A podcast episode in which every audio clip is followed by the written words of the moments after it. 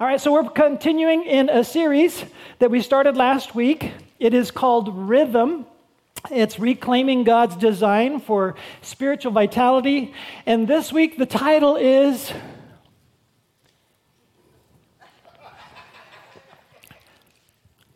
Thirsting.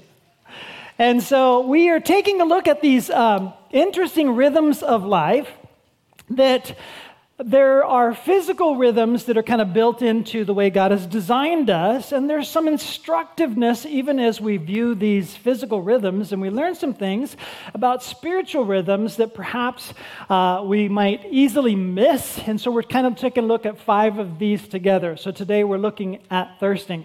I want to start with a unusual. Um, Road sign, I love it when sometimes people have a little sense of humor when they're putting on signage. And so here's a road sign that was in a wilderness highway that reads this way Choose your rut carefully, you'll be in it for the next 60 miles. And in, in our case, as we're talking about rhythm, we really are talking about not a rut, maybe uh, substitute that out for a routine, a rhythm, the, the pattern that's going to be helpful to you, that's just going to be continuing on for you. When you choose carefully, uh, you get the most out of that. And so we want you to be uh, choosing very carefully. Now, some rhythms are automatic. We even call them, I don't know why we call automatic rhythms autonomic, like our autonomic nervous system and our respiratory system. We think in terms of these physical rhythms as so automatic, like your breathing, that you don't have to think about breathing, and your heartbeat, that you don't have to think about your heartbeat, so on and so forth. And maybe you've even thought in terms of your thirsting mechanism is so automatic, you really don't have to think about it, just get a drink when you're thirsty thirsty. And what we discover is that a lot of bodily rhythms, even the autonomic ones, will fool you. And that you need to figure out uh, your systems well enough to uh, be intentional. Now, this is true about a lot of our bodily rhythms, but it's especially true about our spiritual rhythms. Spiritual rhythms, for you to be healthy, you have to be intentional. Without the intentionality, you're going to uh, run into some danger zones. Um, and particularly when we're talking about thirsting, uh, I think that's what the point of uh, this whole day is about to understand that our thirst mechanism physically can be faulty. We're going to talk about that. And our thirst mechanism spiritually can be faulty. There is a large gap between your perceived thirst and the reality of your condition. This can happen when you're talking about physical thirst and dehydration. Uh, people get dehydrated because there is a large gap between their perceived thirst and their actual condition, and they enter into a dehydration uh, problematic state. And so we're going to talk about spiritual dehydration and hopefully bring this home to really get at the idea that we need to develop some uh, intentional rhythms as it relates to our thirst rhythm. Okay? So we're going to be meeting. Um, a lady that Jesus had an interesting conversation with. Uh, some of you, as soon as I say we'll discover this in John chapter 4, know precisely the conversation and precisely the interchange between Jesus and this lady. And we'll discover that she was so thirsty and she was going about trying to fill the needs for her thirst in all of the wrong ways. Before we jump into that uh, story, I have a story of my own to make vivid the idea of this gap, okay? And so, point number one is this don't wait till you feel thirsty. Don't wait till you feel thirsty. The first time I became aware of this large gap uh, between my thirst and my condition uh, was not in the desert like you would think. The danger of dehydration, um, you're more aware of it in the desert. Uh, I'm more aware of it in heat, in dry country. I'm I usually more equipped and prepared and more mindful. Um, I still get caught by it when I'm working in the backyard, so close to water, and out too long and getting older. Um, did I just admit that? I did. And so there's the gap that is kind of fools you that you got to drink before you feel like drinking. Now, what I discovered many, many years ago while I was young, and my wife and I discovered it together, and we wished we didn't have to discover it the hard way, is that gap is huge between your thirst mechanism and where you're really at. And where we learned it was a surprise. We learned it with water all around us, water with us, and we didn't feel thirsty, and it nearly killed us. Okay? So I want to tell you that story, and it literally did kill some other hikers and dehydration contributed to their demise. But here was the condition under which we learned this terrible uh, reality of the gap between our thirst and our reality. And here's a picture. It's not the exact place, but it was uh, close enough. We were two days deep into a backpacking trip. We were experienced backpackers. We had gone on backpacking trips with guides, even in the winter. So we were on a late fall backpacking trip, and stupid me, I was excited for the possibility of snow. Uh, because we had been in winter backpacking trips before. So we had the equipment, we had the warmth, we had the gear, we had the know how, but we weren't compared or we weren't prepared for the storm that we encountered. So, two days deep into the wilderness, two days of hiking with a backpack into the wilderness, it began to snow. And it turned out in this late fall that a record breaking late fall snowstorm hit. And we, uh, of course, checked weather out, just like we do here. And how right is weather? When you check it out, it wasn't as right as we had hoped. And it dumped snow for days, and it took us two days to get out what we covered in three days while it snowed. And it dumped two feet on us and two feet in climbing when we finally got back to the car. Now, we both experienced almost taking turns with a lot of uh, symptoms that we are experiencing, and these symptoms included cramps, really bad cramps in my lower back and, and in my hamstrings. And I just chalked that up to, well, I'm trudging through two feet of snow with a heavy winter backpack. Of course, I'm going to cramp up. And uh, we also experienced nausea and other debilitating things kind of uh, it was fortunate that for us it wasn't both of us at the same time. And so we kind of one person would encourage the other person so on and so forth while we're going through this. And fortunate for us we also had a tent and uh, warmth and winter stuff and we, we made it through. But the story is bigger than that. All i want to cover is that when we got back we did hear in the news that other hikers did not make it and they did not make it because while you're in alpine backpacking conditions or even winter sports conditions, the experts will tell you you have to force yourself to drink when you don't feel like you're thirsty. Because every breath, you can see it leave your body, your moisture is leaving your body. And you are literally just becoming dehydrated with all that activity. The more activity that you have, the faster you are dehydrating, and you will not feel thirsty in the alpine conditions. We, we had plenty of water. We were carrying plenty of water. We took water breaks, but not at the recommended levels with the amount of exertion that we were putting out there. And it became dangerous to us. Had we uh, not gotten out when we did, we thought the biggest danger was finding our way out, finding the trail.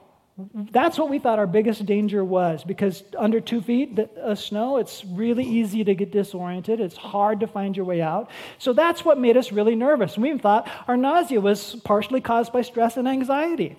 But dehydration was playing a huge, huge role in this. Now, I tell you all of this simply to say, spiritually, we must learn how to drink before we are thirsty spiritually. We have to set up, just like the Alpine experts say, a scheduling of our priorities. Sometimes you think of life as listing out your priorities and scheduling your priorities in the order in which you do it. Well, let's take the priority of drinking and literally schedule it.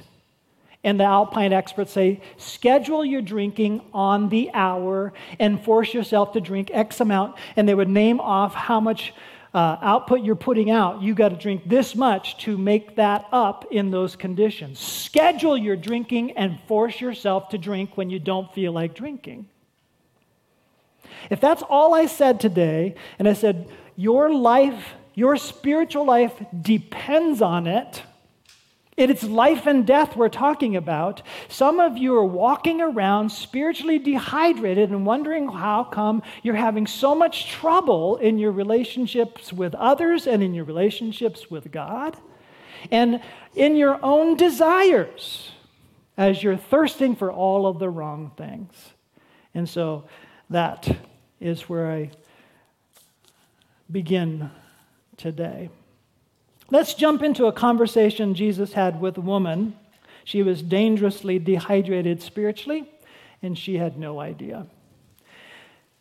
And so, point number two is this Jesus exposes our faulty thirst. Jesus exposes our faulty thirst. I'm not going to put the text on the screen, it's a lengthy passage. I want to just read it all the way through. If you'll turn to John 4, you can follow with me. If you just want to listen, you may do that. John 4, um, if we had time, I'd read from verse 4 all the way through verse 34, but I will be stopping much earlier than that, probably around verse 19. He had to travel through Samaria. So he came to a town of Samaria called Sychar, near the property that Jacob had given his son Joseph. Jacob's well was there. So this is some 2,000 years previous. it's like, ah, wow. Jacob's well was still there. This is a very important well, and you'll hear about it and Jesus, worn out from his journey, sat down at the well.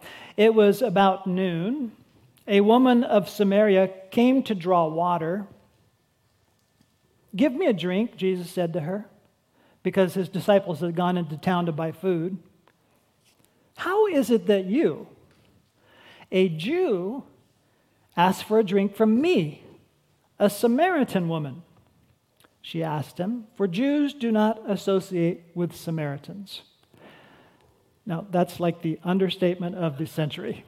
There is a deep prejudice, both directions, between the Samaritans, who were half breed Jews, could not trace their lineage, historically had kind of betrayed their roots, and uh, the tensions were historically really, really deep.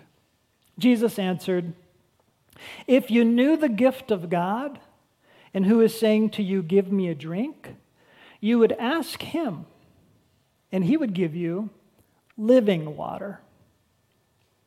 Sir, said this woman, you don't even have a bucket, and the well is deep. So where do you get this living water? You aren't greater than our father Jacob, are you? Now, I'd be tempted if I was Jesus to simply say, Yep. Uh, but uh, you gave us the well and drank. Uh, he gave us this well and drank from it himself, as did his sons and livestock. Jesus said, Everyone who drinks from this water will get thirsty again. But whoever drinks from the water that I will give him will never get thirsty again. In fact, the water I will give him will become a well of water springing up in him for eternal life. Sir, the woman said to him, Give me this water so that I won't get thirsty and come here to draw water. Go call your husband, he told her, and come back here. I don't have a husband, she answered. You have correctly said, I don't have a husband, Jesus said. For you've had five husbands, and the man you are you now have is not your husband. What you have said is true. Sir, the woman replied, I see that you're a prophet. And then she changes the subject. Totally takes it right off track, away from this thing that's getting a little too close to home, a little too personal. Now, what I find fascinating is that Jesus doesn't try to get it back on this track. He doesn't come back to her sin. He doesn't come back to the adultery. He doesn't come back to her condition. He's got her attention. And that's what he really wanted. And they then have a conversation about worship and true worship. And she's, she likes to take it on uh, nice, spiritual, controversial subjects that aren't hitting quite so close to home so that she can kind of feel more comfortable continuing this dialogue. He is a prophet, so let's keep it there, okay? Let's not make it so personal. And she just asks questions about where worship should be and how what it should look like. And then when that's starting to hit a little close to home, then she says, Well, we'll just wait and see because the Messiah is going to come. And then Jesus really surprises her and he says, I am he. In fact, the way our translations read, um, it sounds like he said, I am the Messiah, but he does something bigger than that. I myself am is how he responds, with uh, almost the name of God into the answer that he himself is the Messiah. I myself am he. He is implied. So, that's fascinating. But what Jesus is doing here in the interchange is that he is exposing her faulty thirst.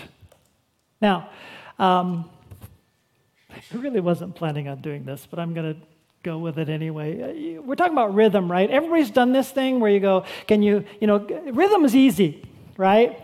If you if you have just one rhythm going on, but then if I say, all right, go ahead and do it with me. You guys, oh, can we just talk about spiritual things? Let's not get personal here, right? All right. Rhythm is easy if you're just doing your own rhythm, but then if I say, as you're tapping your head, try rubbing your tummy too. It suddenly gets hard to do both right? Now, it's easy if you start one, then add the other. But if you try to do both at the same time, it really messes you up, okay? Now, we live in a world of rhythms spiritual rhythms, faulty rhythms, physical rhythms, and our schedules get thrown at us with so many different rhythms going on. And what I'm suggesting to you is that a spiritual rhythm is the priority above all other rhythms. Get that one going first, and all other rhythms will then fall into place or fall off your rhythm plate. Okay? And then life's going to become a greater joy if you will schedule your thirsting and learn to thirst in the right things. So we've got point number one don't wait till you feel thirsty. Point number two, Jesus exposes our faulty thirst. And point number three, faulty thirst doesn't fully satisfy. She was going through relationship after relationship after relationship in a time and place and culture where that was shameful, very difficult to do, even in the Samaritan culture. And that's why she's going for water in the heat of the day when none of the other ladies are going. And that's why, even though there were wells in Sychar where she lived, she went way outside of town to the Jacob's well, where it took a long trek to get there because she doesn't want to have to interact with everybody else about her shame. They already all looked down her no- their noses at her. I'm guessing she was attractive. I'm guessing she's a little bit of a threat to the rest of the ladies. That's all just total guesses. I mean, in that culture, how do you keep getting man after man after man with that kind of a background? But here's what's really going on she has a deep thirst that she keeps trying to satisfy the wrong way. And we all tend to do that. God has created us for a really deep thirst that can only be satisfied in a vital relationship with Himself and that's why even very, very wealthy people who have it all still feel thirsty and need more somehow because they're not happy with it all because they've been trying to satisfy their thirst in all the wrong ways. Until our thirst is quenched in Jesus, there's going to be a thirst that is just driving us in crazy places, like this lady. Now, I believe the men in her life probably driven by the thirst as well. And nothing is working. She thinks if she can find the right man, she'll be satisfied and happy, and man after man after man. And probably the men are thinking if they can just find the right woman, they'll be happy. And so, somewhere along the line, nobody's happy. And they're going through the serial broken relationship cycle of trying to satisfy themselves in the wrong thirst. On the screen is a quote that I read from a book by Calvin Miller, The Song, back in 1980. I was quite young. I memorized this quote. In fact, as I was just writing this sermon, I, oh yeah, and I could just quote the quote Love is substance, lust, illusion. Only in the surge of passion do they mingle in confusion. Why did I memorize it? Ooh, you're asking a personal question, right?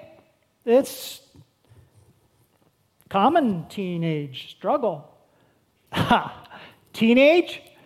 It's a common struggle to think that lust and fulfilling that lust, that thirst, that hunger, that if I can just bring satisfaction, it'll be great. And we discover we're more and more thirsty as we go ignoring the patterns and rhythms that God has given us. Her soul was thirsty. She doesn't know it. She was trying to satisfy her soul's thirst in all the wrong ways. So, review point number one don't wait till you feel thirsty. Point number two Jesus exposes our faulty thirst. Point number three faulty thirst doesn't fully satisfy.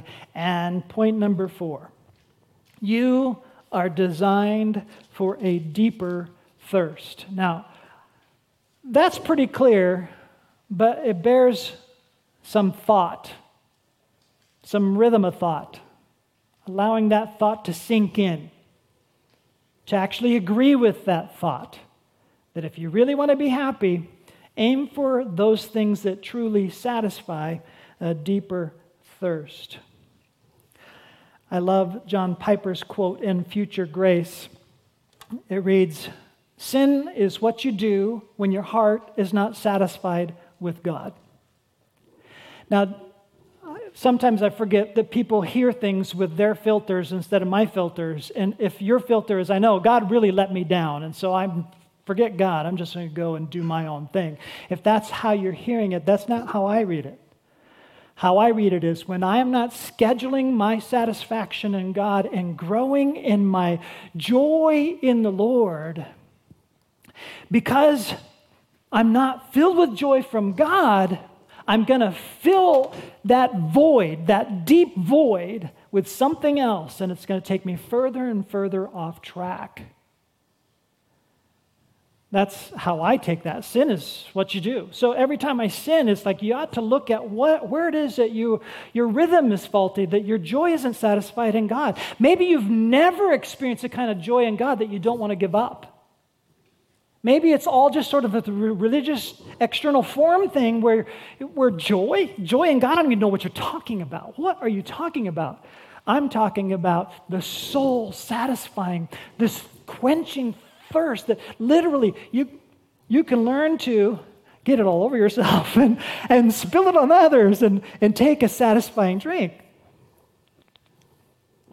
That you are so enjoying God and life that you don't want to give that up by taking in what is taking you off of that rhythm.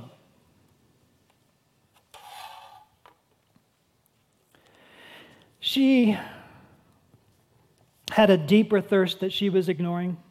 She was looking for love. She was looking for acceptance. She was looking for forgiveness. But she had come to the place where she didn't believe love, acceptance, and forgiveness were even available to her anymore. So she's hiding. She buries all of those deep things she thirsts for, buries them down, thinking they're no longer available to me. I've chosen my path. I am who I am. I can't interact with the people that others interact with. I am unforgivable, unlovable, etc., etc. The accuser has done his job with her so well. She believes the lie. She cannot be loved. She cannot be accepted. She cannot be forgiven. And she's just trying to survive. And so, what do you do when that's where you live? To have a little squeeze of happiness to take a sip of. And we see people broken all around us who are sipping from all the wrong cups doing all the wrong things as they're not experiencing that deep satisfaction and joy that comes from being loved and accepted and forgiven and free. And here comes Jesus loving her, accepting her, forgiving her, and highlighting where that he knows, and he still is talking to her. Unheard of. He's a Jew. He's a religious Jew. He is a prophet. He's a representative of God. God hasn't forgotten me. God loves me. God accepts me. If I'm acceptable, lovable, and forgivable to Him, and she goes off so excited. She came all that way with a jar of to fill up with water, and she left it as soon as the other disciples showed up. And she runs away to tell everybody about Jesus because she's now taken a sip of love and of acceptance and of forgiveness. Things that she thought were not available to her, it, he talks about it as a way that she needs to get back to real, thirst satisfying sips.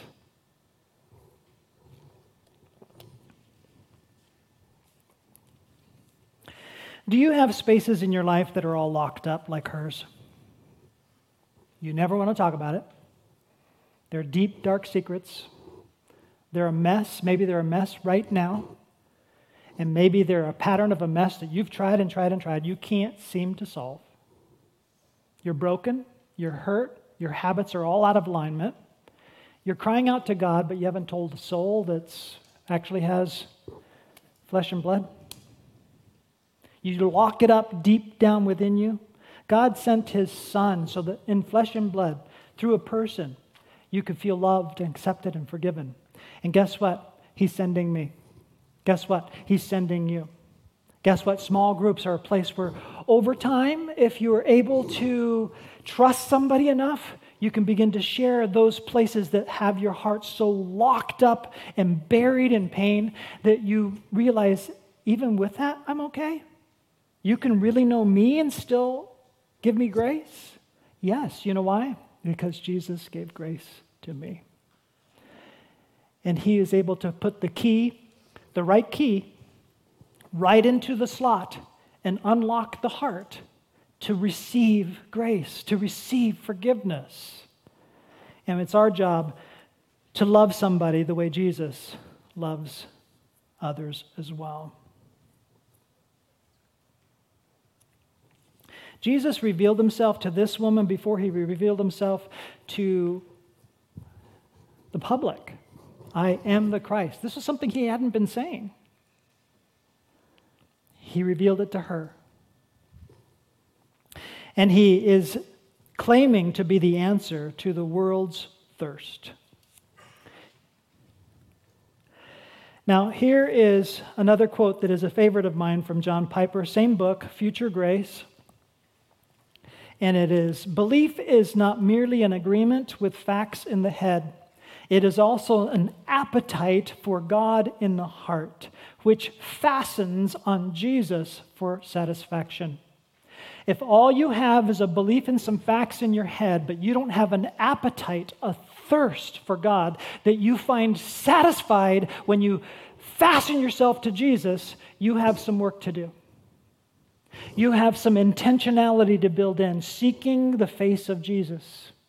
Seeking the forgiving face of Jesus, the loving face of Jesus, the accepting face of Jesus, and believing that He really loves you personally, like Paul believed when he said that Jesus is his Savior, that He died for me. I, I, I am fascinated because I used to think, you know, where does it talk about a personal Savior? Well, Paul talks about it in personal terms when he inserts me. He died for me. While I was still a sinner, he died for me.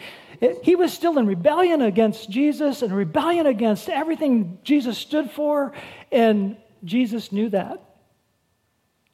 And he knows your situation even while you're in rebellion with a locked up heart in the broken space, in the broken place. He loves you then enough to forgive you, to release you, to set you free. So you need to come to Him and fasten your thirst upon Him and begin to experience a spiritual growth that bubbles up inside of you. If you don't understand the Bible, it could be that you're not alive spiritually. If you don't have a thirst for the Bible, it could be that you haven't actually had that key inserted and opened up. Because only when you're made alive, this is called regeneration, only when you've really given yourself to Jesus does the Spirit of God enter into your spirit. And now the Spirit begins to bubble up inside of you with the satisfaction that comes from meeting with God. If you don't have a satisfaction meeting with God, cry out as a son does to his father, Would you give me a loaf of bread? And Jesus says, Which father would give a stone to a son that's crying out for bread? Eh, or cry out for a fish? Which father would give a son a snake if he wants a fish? Cry out for the Holy Spirit. Which heavenly father would give you something awful when you're pleading? Give me your spirit. That's the point of the whole teaching of Jesus there. Ask him to give you life. Ask Him to be your Savior. When the Spirit of God enters into your life and changes your dead spirit to a living spirit, now you can be set free to direct your body and direct your mind, will, and emotions to please God by the empowerment of the Spirit. You'll enjoy it so much, you'll walk away from the false drinks the false satisfaction. All attraction of the wrong path will be taken away as the attraction on the right path becomes so satisfying. You don't want to let that joy go. If I'm not describing your life, you have some work to take some drinks. You have some intentionality that you need to apply in your relationship.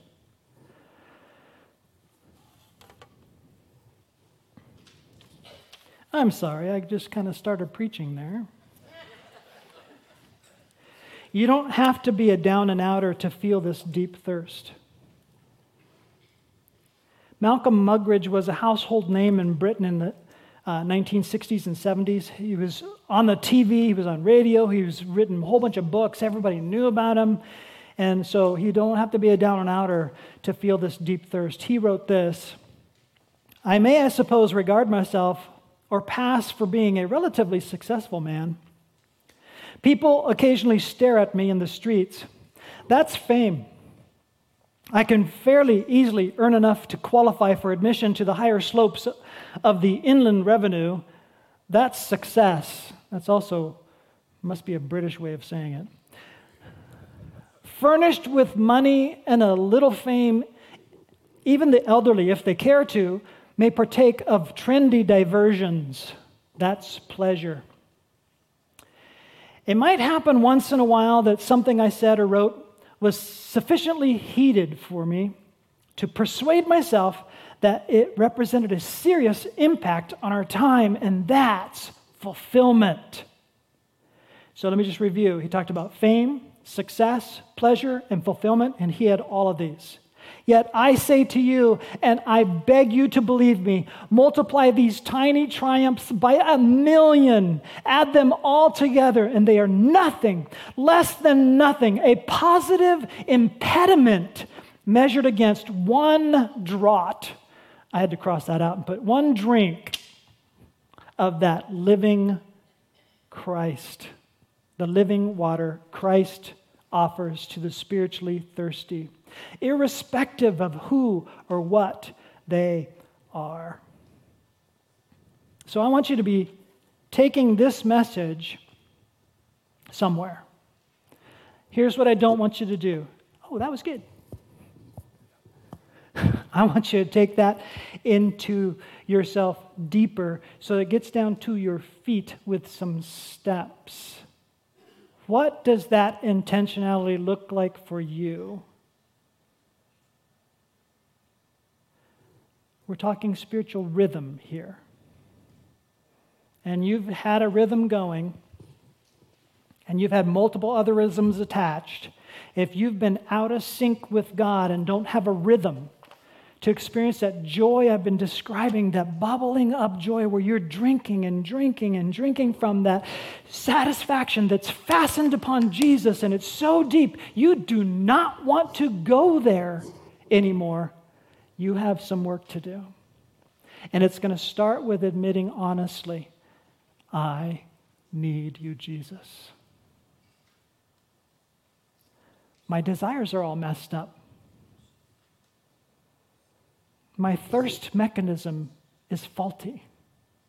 There's this big gap between what I want right now and you. Start with the truth, and His Spirit will begin to make that gap disappear. But you've got to be willing to take some steps in a spiritual rhythm. I was going to give you the gift of a short message today, and I failed to do that. I'm sorry. We're over. Let's pray. Father, we thank you for giving us so much truth packaged so well in real lives. Help us to thirst for you and add the rhythm to our lives that satisfy us as Jesus described. Because of Jesus. It's his name we pray. Amen.